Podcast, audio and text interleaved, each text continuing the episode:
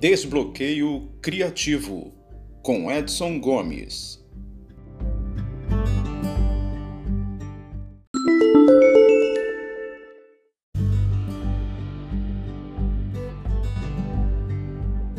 Olá você, tudo bem?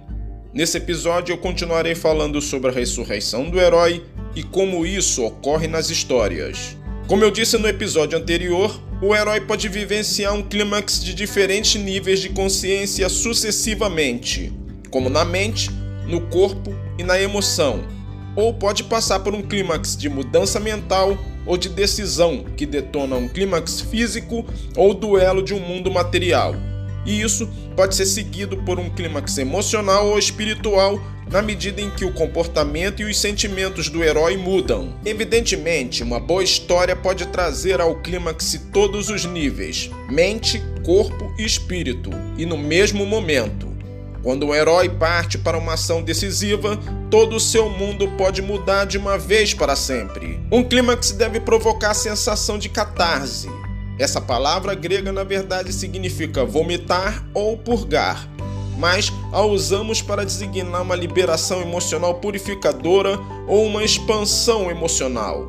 O drama grego se construía com a intenção de detonar um vômito de emoções por parte da plateia, uma purgação dos venenos da vida cotidiana. Da mesma forma que tomavam purgantes para esvaziar e limpar os seus sistemas digestivos de tempos em tempos, os gregos iam ao teatro em épocas regulares do ano para se livrarem de todos os maus sentimentos.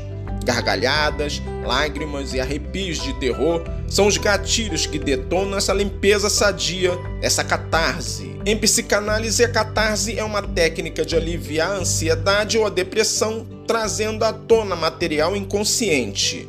De certo modo, é isso que ocorre quando se conta uma história o clímax que você está tentando atingir em seu herói e em seu público é aquele momento em que eles estão mais conscientes, atingir o ponto mais alto na escala da consciência. Uma catarse pode trazer uma súbita expansão do grau de consciência, uma experiência de se atingir o máximo de consciência. Ela pode combinar-se com um simples duelo físico a fim de obter efeito emocional satisfatório. A catarse funciona melhor por meio da expressão física de emoções, como rir e chorar. As histórias sentimentais podem levar o público a uma catarse de lágrimas, levando as emoções ao auge. Uma catarse é o clímax lógico do chamado arco de personagem de um herói. Esse termo é usado para descrever as etapas graduais da transformação do personagem, as fases do crescimento e os pontos que ele muda de direção. Uma falha muito comum nas histórias é que os escritores fazem os heróis crescerem ou mudarem abruptamente num salto por causa de um único incidente. Alguém os critica, eles percebem a falha e imediatamente as corrigem, ou então têm uma conversão do dia para a noite por causa de algum choque e mudam por completo de uma vez. Isso até pode acontecer na vida, mas o mais comum é que as pessoas mudem aos poucos, crescendo em estágios graduais, da intransigência para a tolerância, da covardia para a coragem, do ódio para o amor. O arco do personagem fica assim dividido no primeiro ato, Primeiro, consciência limitada do problema. Segundo, aumento dessa consciência. Terceiro, relutância em mudar. Quarto, superando a relutância. Quinto, compromisso com a mudança. Já no segundo ato, o arco fica dividido assim: primeiro, experimentando a primeira mudança. Segundo, preparando para a grande mudança. Terceiro, tentando a grande mudança.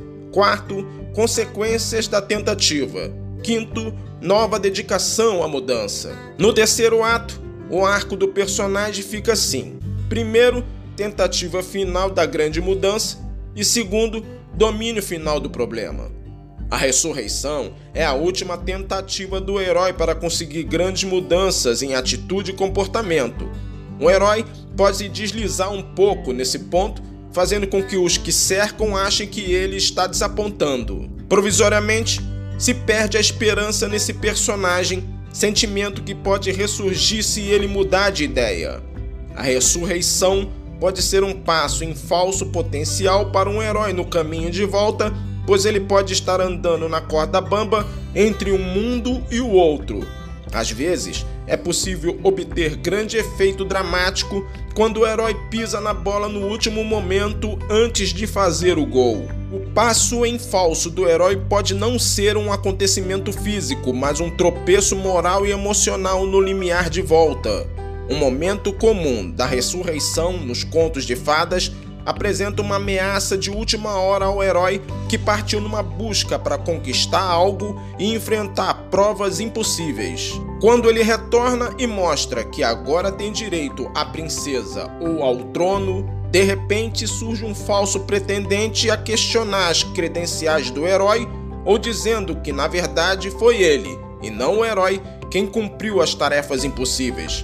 Por um momento, parece que as esperanças do herói estão mortas. Para renascer, ele deve oferecer novas provas de que é o verdadeiro autor das proezas, seja exibindo as orelhas e as caudas do dragão que tenha matado, seja vencendo o outro numa luta final e decisiva. Pois apresentar as provas é uma das principais funções dessas etapas de ressurreição.